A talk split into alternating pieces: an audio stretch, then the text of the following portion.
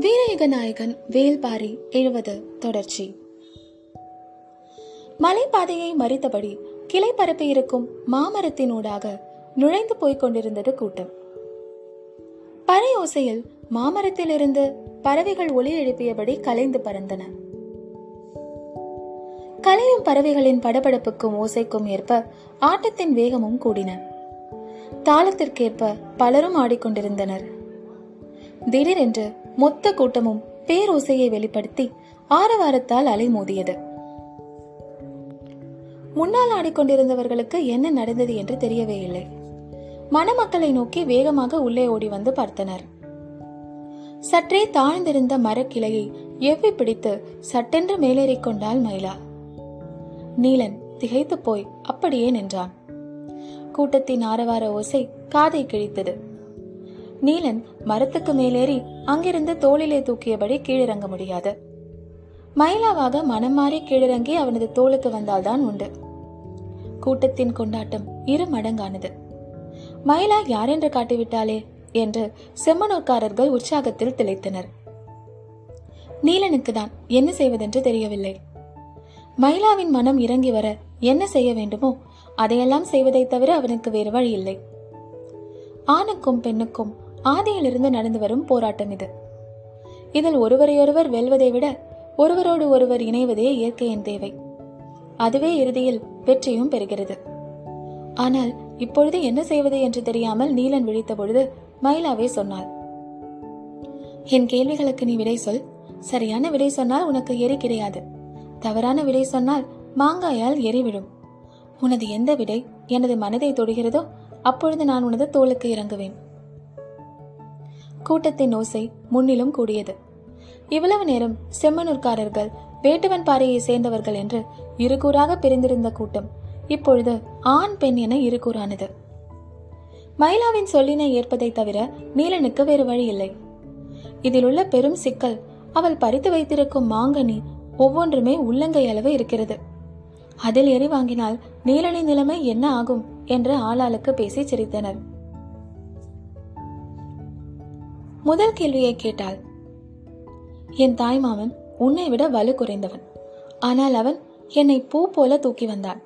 நீ ஏன் இவ்வளவு அழுத்தி பிடித்து தூக்கி வந்தாய்? கேட்டு முடிக்கும் முன் நீலன் சொன்னான். நீ நழுவி ஓடிவிடுவாய் அல்லவா? அதற்காகத்தான். சொல்லி முடிக்கும் முன் சடசடவென விழுந்தது மாங்காயின் எரி கூட்டத்தின் சிரிப்பு விண்ணை தொட்டது.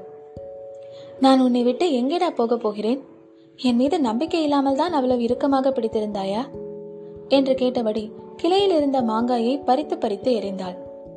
அவன் எரி பொறுக்க மாட்டாமல் மரத்தின் அப்பக்கமும் இப்பக்கமுமாக ஓடி மறைந்தான்.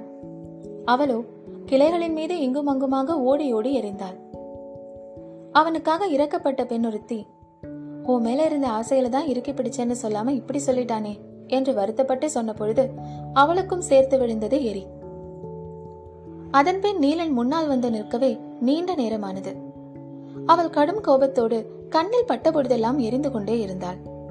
அவன் ஓடி ஓடி மறைந்து கொண்டிருந்தான் பொழுதாகிக் கொண்டிருக்கிறது என்று மயிலாவை சமாதானப்படுத்தி நீலனை அழைத்து வந்து அவளின் முன்னால் நிறுத்தியது கூட்டம். அடுத்து என்ன கேட்கப் போகிறாளோ என்ற பதைப்பதைப்போடு இருந்தான் நீலன்.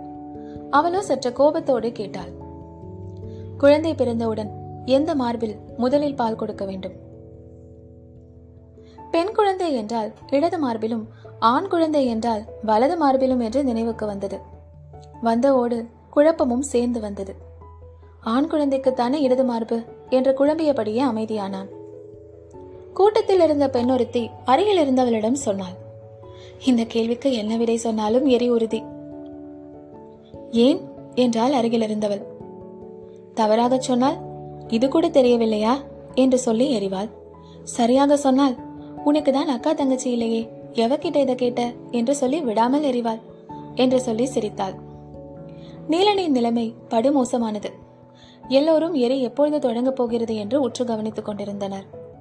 நீலன் சொன்னான் நான் பிறந்த உடனே ஆத்தாக்காரி இறந்து விட்டாள். உடன் பிறந்தவர்களும் இல்லை. அப்படியென்றால் காதலி நீதானே இதனை சொல்லி தந்திருக்க வேண்டும்?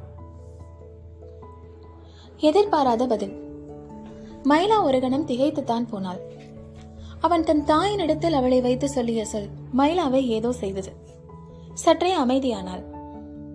அவளின் வேகம் மட்டுப்பட்டதை எல்லோரும் பார்த்து கொண்டிருந்தனர். அவளோ உணர்வுகளை வெளிக்காட்டிக் கொள்ளாமல் அடுத்த கேள்வியை கேட்டாள். நம் குழந்தைக்கு பாட உனக்கு எத்தனை தாலாட்டுக்கள் தெரியும்? மூன்று. ஆறு பத்து என்ற கூட்டத்தில் இருந்த பெண்களின் வாய்கள் முணுமுணுத்தன. அவளிடம் நீலன் மறுபடியும் எரி வாங்கக்கூடாது என்று எல்லோரின் ஆசையும் எண்ணிக்கையாய் வெளிவந்து கொண்டிருந்தது. நீலன் சொன்னான் ஒரே ஒரு பாட்டு. முணுமுணுத்த பெண்கள் தலையில் கையை வைத்தனர். கூடுதலாக சொல்ல வேண்டியதுதானே அவள் மீண்டும் எரியப் போகிறாளே என்று பதறிய பொழுது மரத்தின் மீதிருந்த மயிலா கேட்டாள் என்ன பாடல் அது? அதுவரை அண்ணாந்து மேலே பார்த்து கொண்டிருந்த நீலன் தலை கவிழ்ந்து மண்ணை பார்த்தான். கண்களை மூடினான். வைகையின் அலை கரை வந்து அடித்தது. நீரின் செந்நிறத்தை நினைவில் ஏந்தியபடி அகுதையின் பாடலை பாடத் தொடங்கினான். கூட்டத்தின் ஆரவாரம் கொஞ்சம் கொஞ்சமாக ஒடுங்கியது. எல்லோரும் அமைதியாயினர். அவனின் பாடல் மட்டுமே காற்றெங்கும் ஒலித்தது. மயிலாவின் கால்கள் மரம் விட்டு கீழிறங்கிக் கொண்டிருந்தன. இமை மூடிய நீலனின் கண்களுக்குள் வையை விட்டு காட்டுக்குள் ஓடிய அந்த குழந்தையே தெரிந்தான். அந்த குழந்தை நகரும் செம்மூதாயை தொட்டபொழுது தாய் அவளை தூக்கினாள்.